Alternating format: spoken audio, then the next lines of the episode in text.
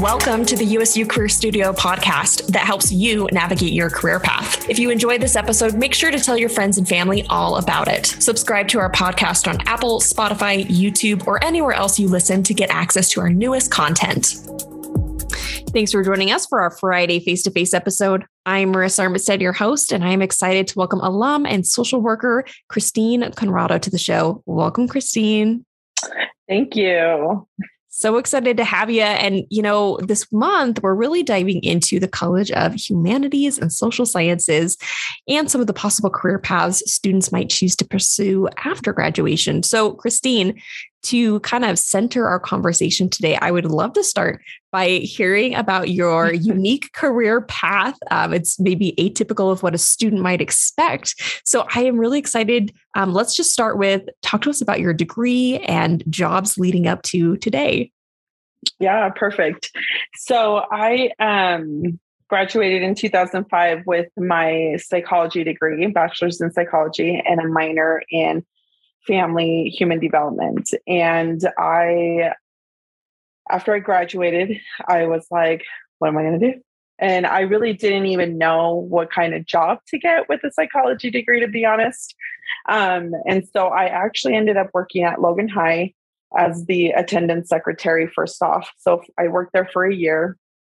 Um, loved it, but you know, wanted to move to the big city. So I moved to Salt Lake for one year and I worked as a um, preschool um, teacher assistant and then um, moved back to Logan. Um, and while in Logan, I actually, just to kind of make some extra money, I was a nanny for a family member for like the summer. And then I ended up working at in a production company for about a year. And I also, in the meantime, there, I felt like I needed something that was more fulfilling. And I worked at Woodruff Elementary as a paraprofessional. And then after that, I actually ended up getting a job at Head Start as a family advocate, which is more of the social work kind of avenue. Um, did that for about five years or so. Um, and then decided to move forward, wanted to make a little bit more money. Um, and I actually ended up quitting. And then I worked at, um, it was like around the time when Obamacare came on. So I worked in the insurance industry um, for about a year at a community health clinic.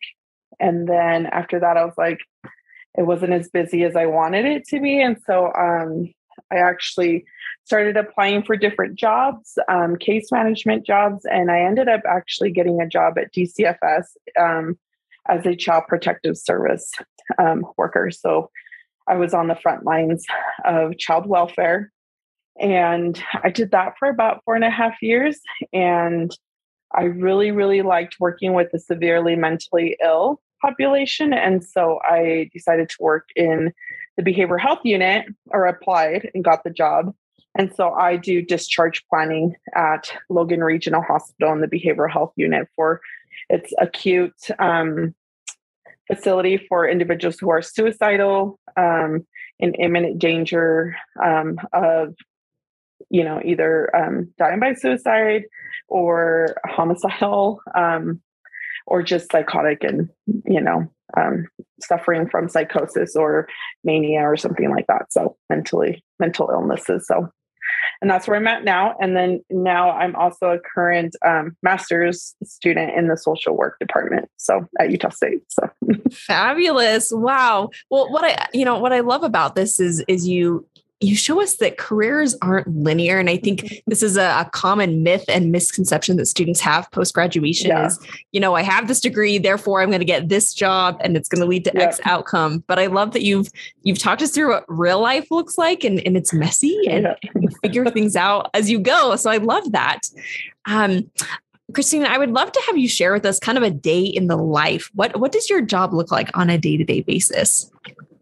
So currently, my job is I work. Um, so every morning at eight o'clock, we meet with the treatment team. So it's the um, therapist, which is a licensed clinical social worker, um, the psychiatrist, which is an MD, so he's a medical doctor, the nurse, um, who is literally caring for the patients all the time. um, and we all meet, and then I, we all meet as the social work, um, in a sense, discharge planner is what I technically am.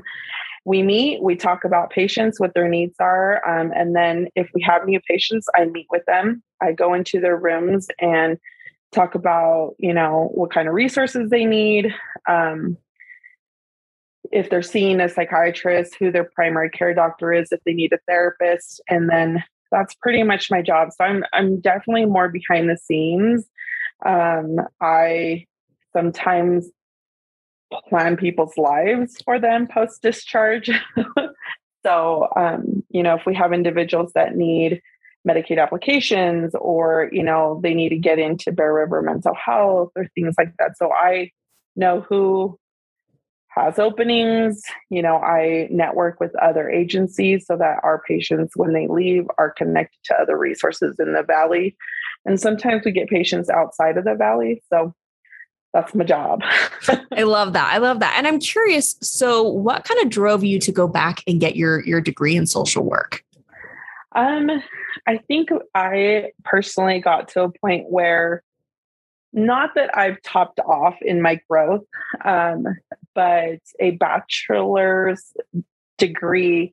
And I'm also in the middle of when I was working at DCFS, I got my social service worker degree, um, which anyone can get. They just have, you just have to take specific classes, like three classes um, for that. And I just kind of feel like as a bachelor's level, I'm kind of, my wings are not, can't spread. And so I I've decided that in order to spread myself even wider and learn more things, um, getting a master's is the way to go. So I I supervise an intern every year, a bachelor level intern, and I highly recommend they always just just go for it. If you if you have the energy left, just go for it. Because it's yeah. it's definitely it's a good thing. Like you you can do even more with a master's. So Absolutely. Yeah. Great insights. Well, then I'm curious, it kind of leads me into one of the questions that I had for you, which is, you know, if a student is interested in the field of social work, maybe they haven't quite identified which niche they're they're wanting to go into, mm-hmm. you know, what kinds of opportunities, you know, is it is it internships? Is it volunteering? What do you recommend students do to kind of test this field out?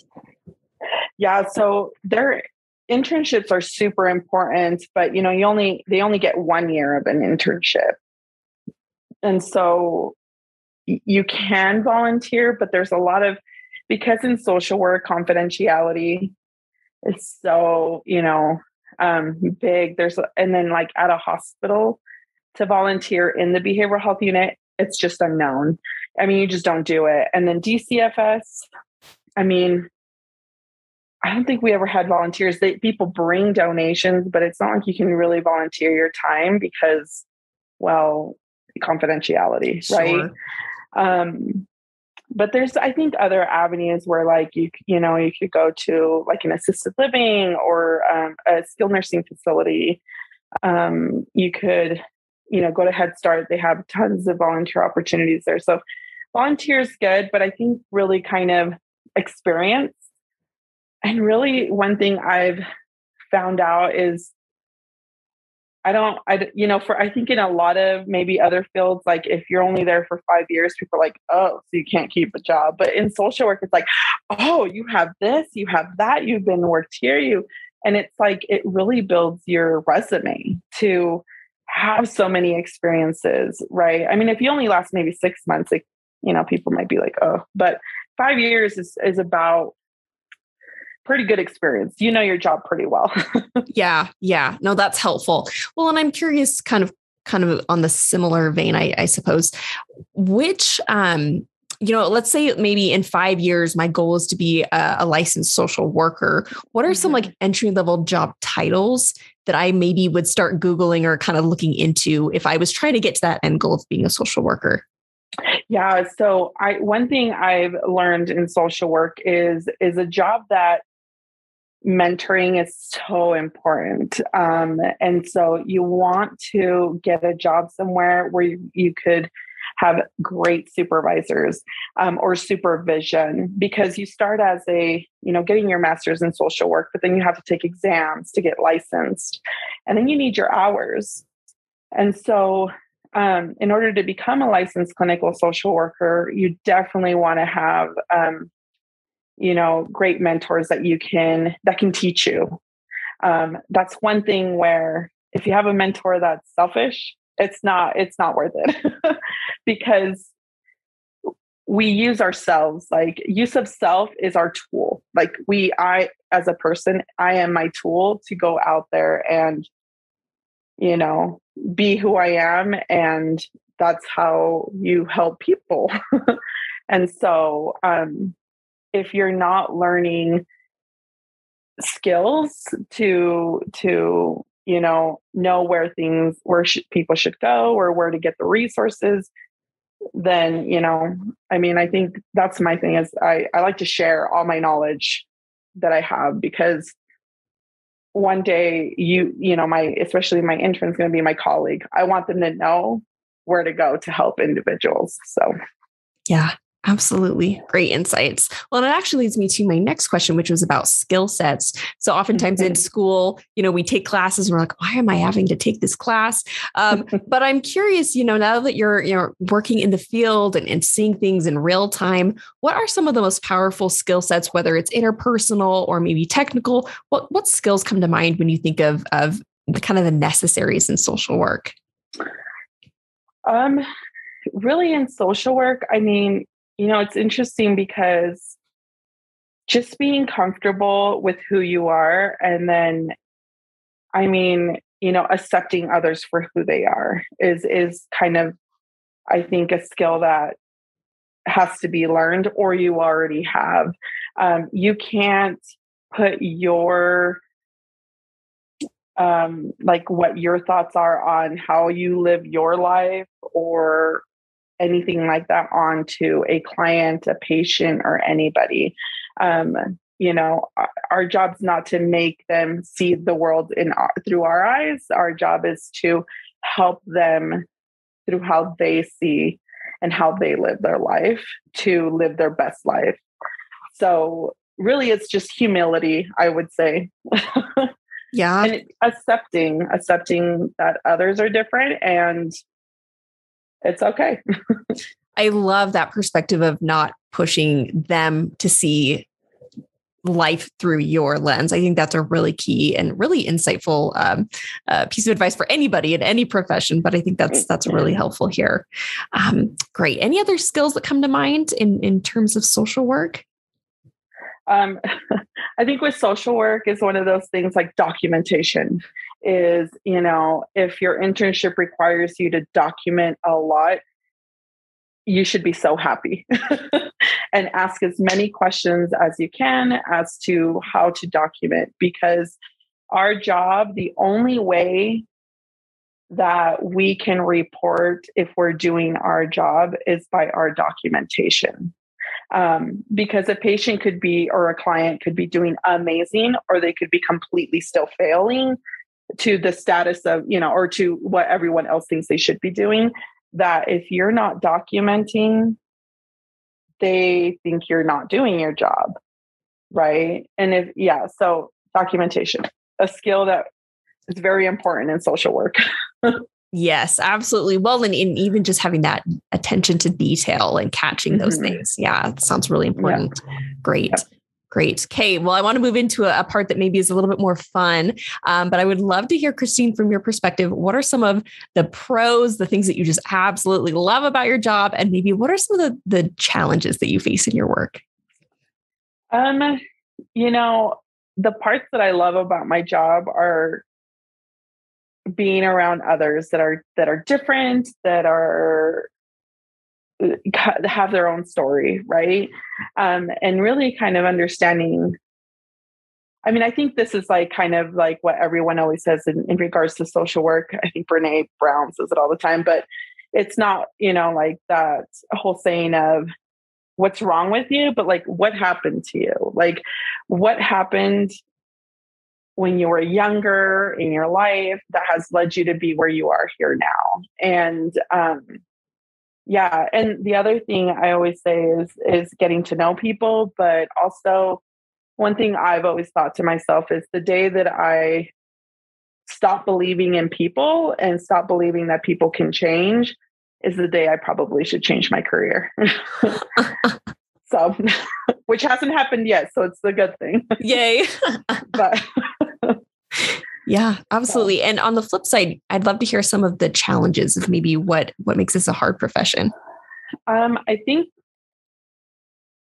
uh, like the politics, not politics as in pol- politics, but like um right the whole um you have to um I'm just trying to think like there's so many. but for instance, like for instance, just recently um, the state hospital closed, and we have very severely mentally ill people who need to go to the state hospital, but the Utah State Hospital is understaffed. Um, you know, they so they have to close a whole wing, and you know, then we have individuals going to jail because you know they're not doing well. I mean that's just like one little avenue of it. Yeah. Um, you know and so our prisons are in a sense our new holding cells for individuals who are mentally ill and potentially don't need to be there. And then there's the child welfare side of it you know like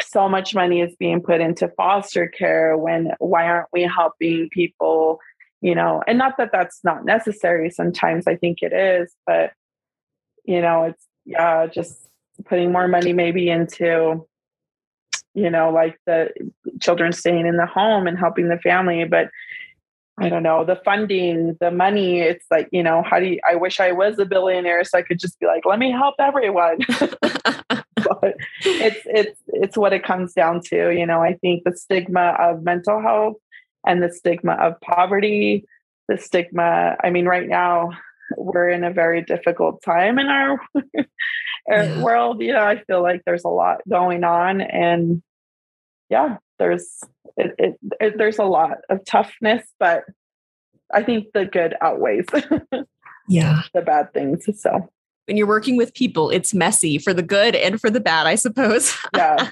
Yeah. But you know, when you make a difference, at least in one person's life, it it it make it just you forget about the other stuff and you're like okay this is great. So.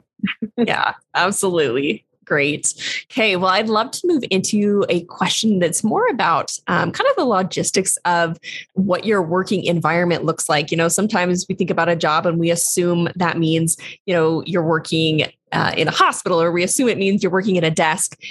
In your position what what does kind of the day-to-day of the, the actual work environment look like so currently, I am kind of like in my own, well, it's not much space, but I'm in a hospital. So I'm literally in the hallway, kind of as you come into the nurse's station.